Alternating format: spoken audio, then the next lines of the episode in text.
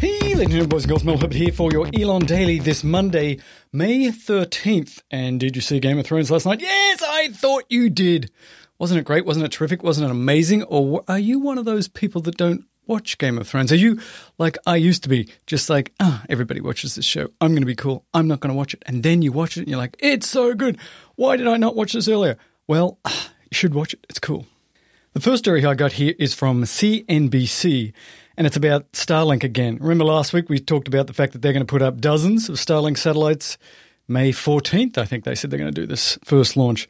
Well, Elon has been tweeting away and showing a variety of pictures of these Starlink satellites. There's actually going to be 60 in the first rocket that goes up. So it's a pretty tight space. So they've got these all jammed together. Go check out Elon's tweets. They've got them all jammed together, and they're going to fire these things up you know, uh, next week.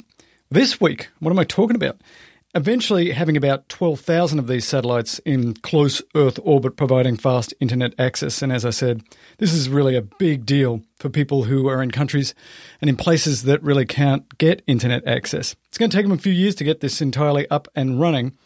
But SpaceX will need six more launches of 60 satellites per launch to get minor coverage, is what they're saying a dozen launches or 720 satellites to get moderate coverage, and then to have the full coverage with the 12,000 satellites, uh, then they'll uh, it'll all be good. But that is going to take years. But it's nice to know that you know some coverage is going to occur even when they've done just six launches of these 60 satellites. So 360 satellites, they're going to have uh, a reasonable amount, and then after that, six more launches, then it's going to be moderate. I'm not exactly sure what they mean by moderate. They didn't say, but there's an interesting article here from Teslarati written by, who is it written by?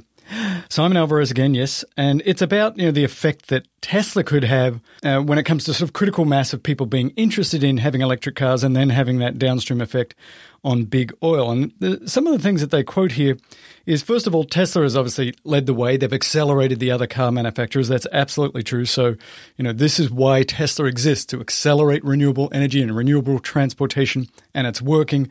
We're seeing all the big car manufacturers now, except still a bit for Toyota, but basically all of the car manufacturers now having a plan for electrification. Some of them are coming out now, and some of them in the next year or two with models that look like, you know, they're going to be pretty compelling. And they note in here that there's a survey by Car Gurus earlier this year that revealed that 34% of car buyers are open to purchasing an electric car within the next 10 years.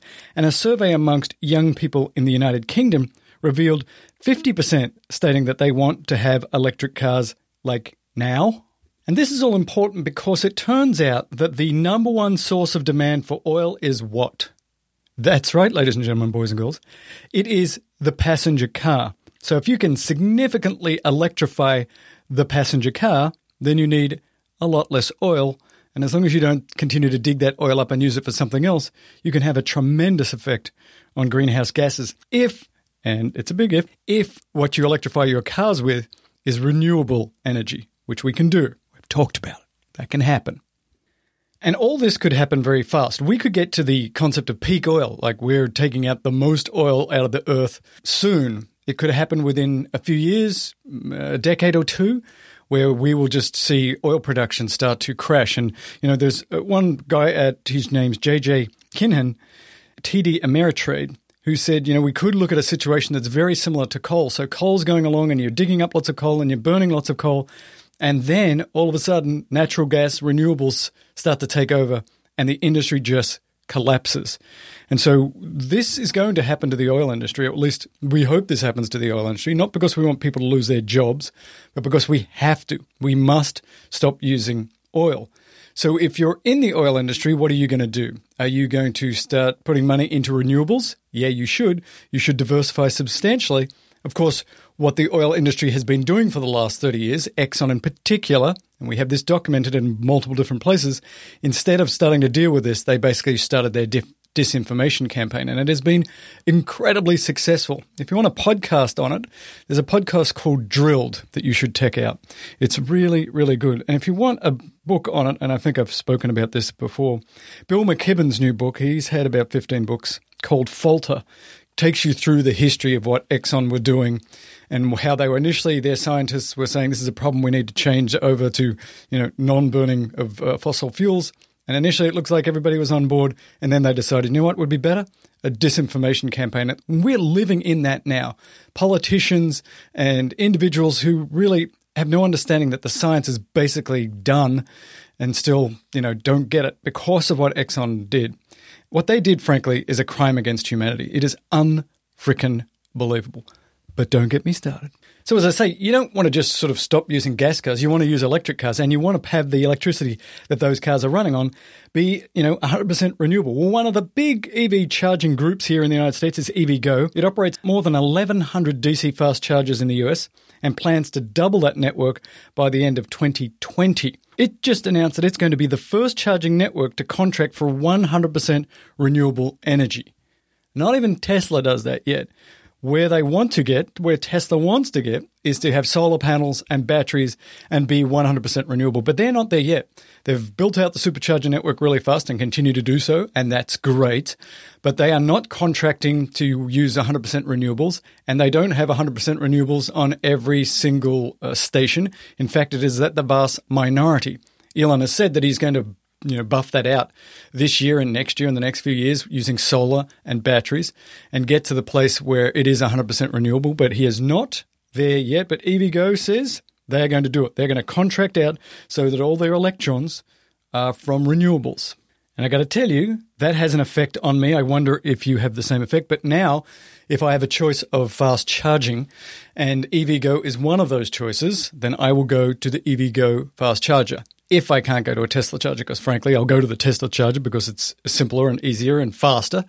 But if you're in those other circumstances, getting on the EVgo network makes you feel good inside now that they're contracting, and these uh, can be complicated, but they're contracting to get a 100% renewable energy. I think it's a really important step. And I really hope it accelerates Tesla now to get their network 100% renewable, either by doing it themselves or by doing these kind of interesting contracts where they help build out solar farms, wind farms, renewable farms, so that they can say, in reality, it's not really 100% renewable. Those electrons you can't guarantee are coming from a renewable source, but basically you go one for one gigawatt hour to gigawatt hour, you're going to produce renewable energy even though you might not exactly be using it in that car at that time from that charger today.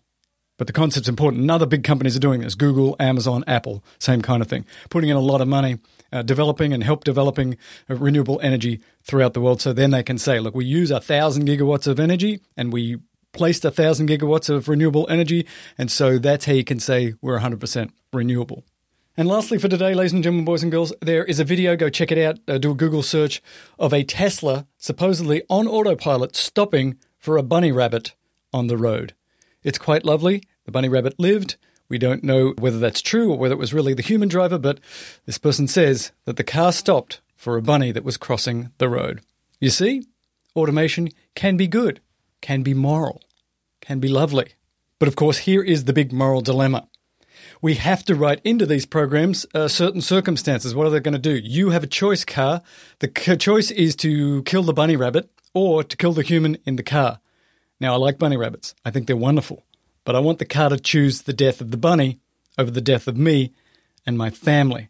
But you can imagine that those things get even more complicated. What if there is a group of school children crossing the road and for some reason something terrible has happened and the car has to decide plow through the school children or plow the Tesla into a pole and kill everybody inside. These are the ethical dilemmas that, you know, some situations like this are kind of silly and maybe even gross, but they will come up. And so, what are we going to do? Should the AI look after the passengers over and above everything else, or should it be told to make some difficult moral choices? I'll let you think about that until tomorrow. Herbert out for Elon Daily, part of your Talking Tesla podcast.